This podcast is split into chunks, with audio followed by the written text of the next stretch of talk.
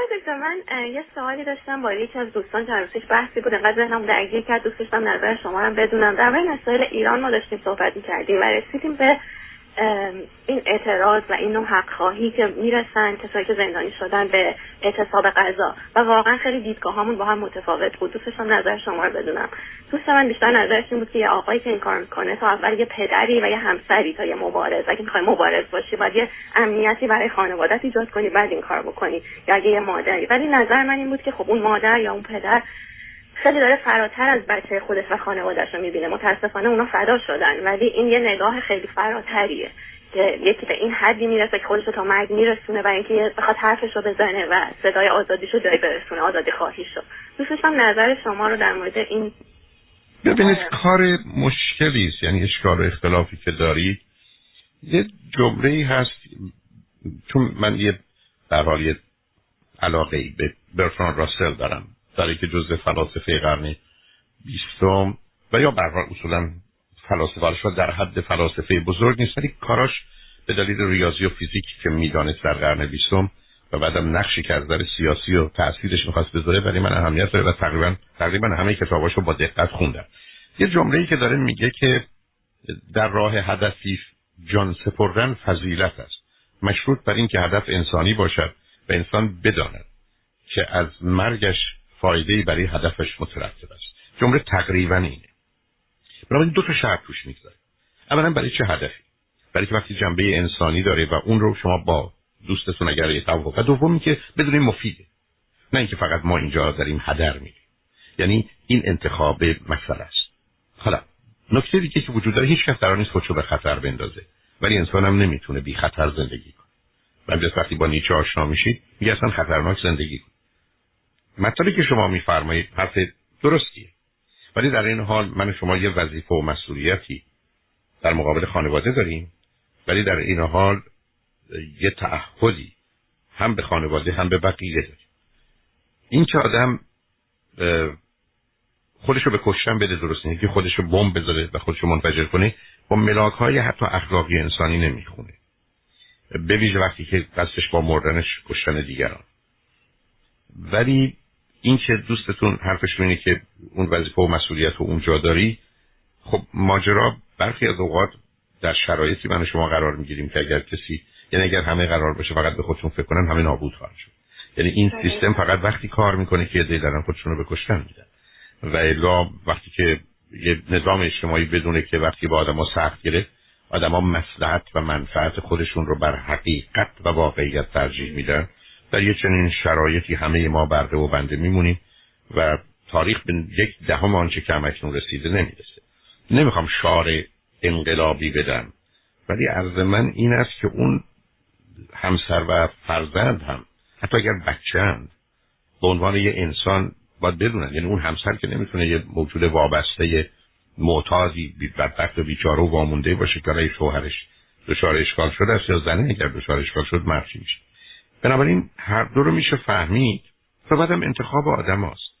بسیاری از مردم به گونه دیگه عمل یعنی اگر به همین دوستتون هم از خانم یا آقان که ولی من اون مهم نیست. اگه بهش بگید اگر تو مادر یا پدر شدی حاضری بیخوابی بکشی به خاطر بچه. خود داری همین کارو می‌کنی.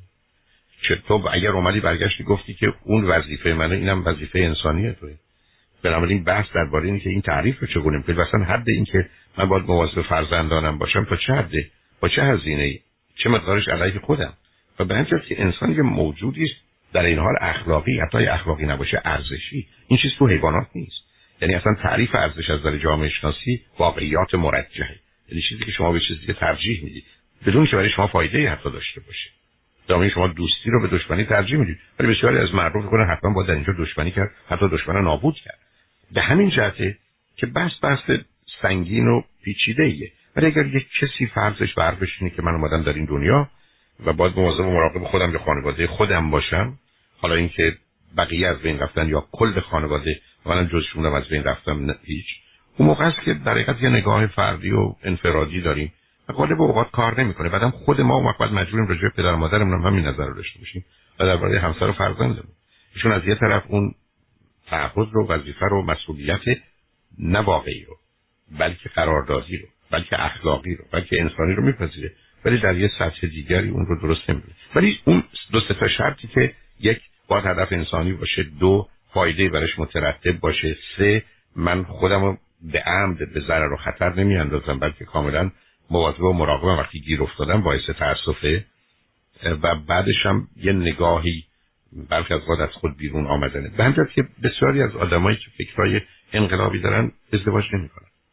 یا صاحب فرزند نمیشن یا اگر رفتن توی ازدواجی میان بیرون که بعدا اگر خبری و خطری هست متوجه فرق خودشون باشه. خب اینا رو هم میشه رعایت کرد. و خیلی از آدم ها هستن که به درگیر همین مطلبی که دوستتون گفتن درگیر نمیشن. یعنی فکر کنن من حرفی ندارم که تو این ماجرا از بین برم ولی چون اینا بیرحمند و بیشرمند سراغ خانواده منم میرن. خیلی جا نمیرن ولی خیلی جا میرن. و بنابراین شما در حقیقت باید یه تصمیمی برای بقیه هم بگیرید. با وقت است که خب خیلی تصمیم مشکلتر میشه. که من برای زندانی شدن خودم شکنجه خودم کشته شدن خودم می‌تونم تصمیم بگیرم ولی برای فرزندم نه. و به همجاست که برخی از اینا آدم رو من می‌دونم که به سازمان های فرض کنید به یک نوع حالا بشه گفت پلیسیست مراجعه می‌کنن که شما مثلا از همسر من و بچه های من مراقبت کنید. من مثلا با حکومت و دولتی که شما در جنگی می‌خوام نقش مخالف و خیلی از حمایت بهشون میده یعنی این protection رو وقتی شما یه هسته ای هستید کشورهایی که در اون مسیر هستن میدن ولی خب البته روی اینا به دلایلی که اونا هم به خاطر انسانیت بلکه به خاطر موضوعای سیاسی اقتصادی و یا به حال ایدئولوژیک تصمیم می‌گیرن همیشه می‌تونین قربانی بشین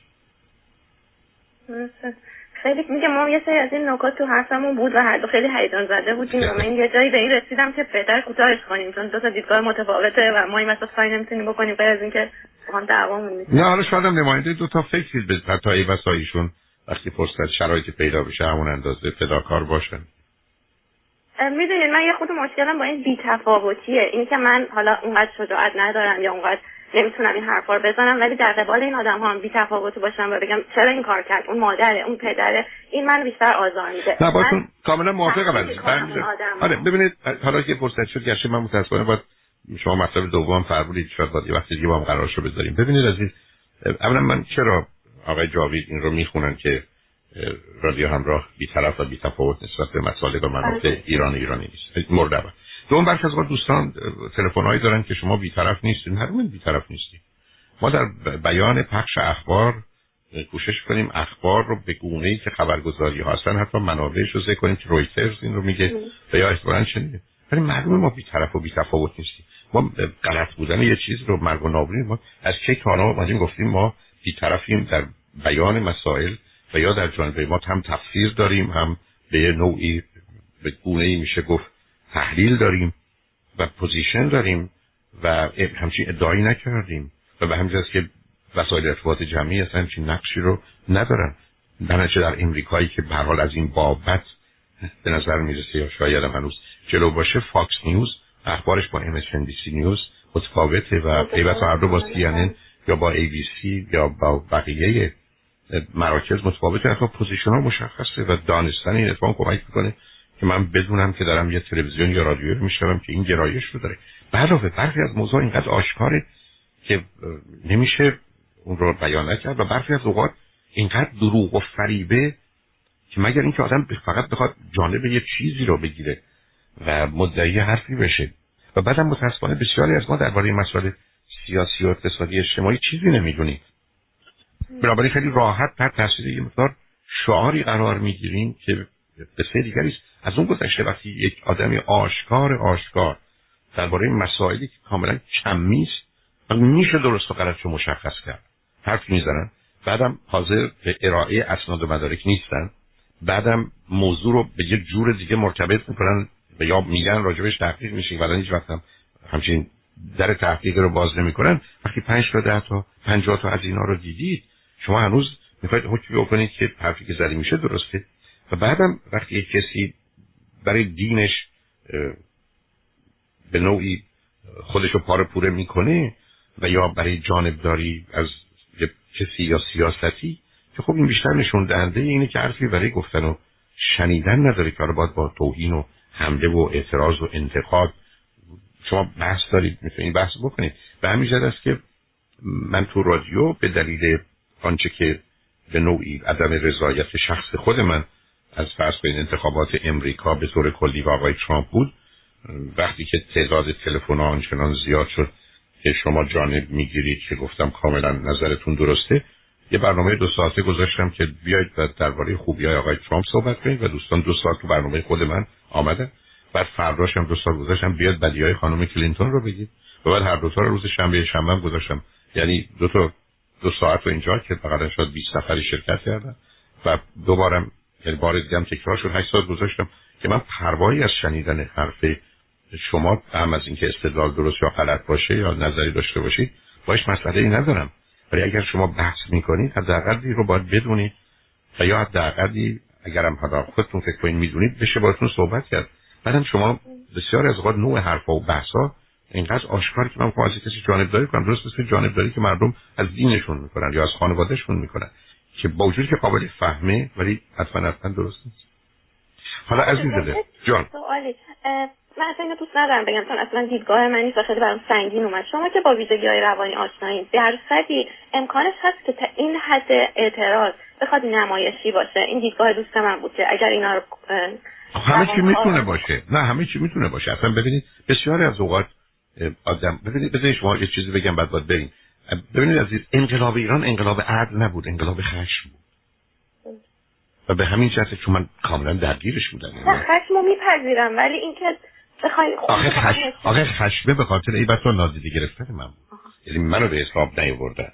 بنابراین خشم من از اون بود. بنابراین اون حرفی هم که نه اون حرفی هم که دوستتون می‌زنن تا حدودی درسته. بسیاری از مردم در حقیقت خرورشون میداره که میان از کنم درگیر میشن. به اندازه کافی بعید نیست. آخه اشکال کاری که عزیز در این گونه موارد ما برخی از اوقات به اون هم کشیده و کشانده میشیم. همینجاست که شما اول وارد خونه میشید بعد میرید رو پشت بون بعد میرید نزدیک لب بام به قول معروف بعد یه اشتباه میندازتون پایین. نه اونا همش ممکنه اون حرفشون از این بابت هم درسته که به هر یه چیزی نیست که از ابتدا بدونید چون بسیار از مردم اگر از ابتدا نیستن چی از دست میدن هی بسا حتما حتما و هرگز هرگز اون کارو نمی‌کردن. حالا مجبورم ازت خواهش کنم. دفعه دیگه بیا روی خط و من بگو که ما حرفمون مون من نفر اول هر جا باشی میارم. ببخش. چون آقای نه خوشحال میشم. عزیز ممنونم از ما. سوالم هفته هفته بود که توضیح دادیم. خیلی خوشحال شدم. قربان برم. مرسی از روزتون بخیر. خدا نگهدار.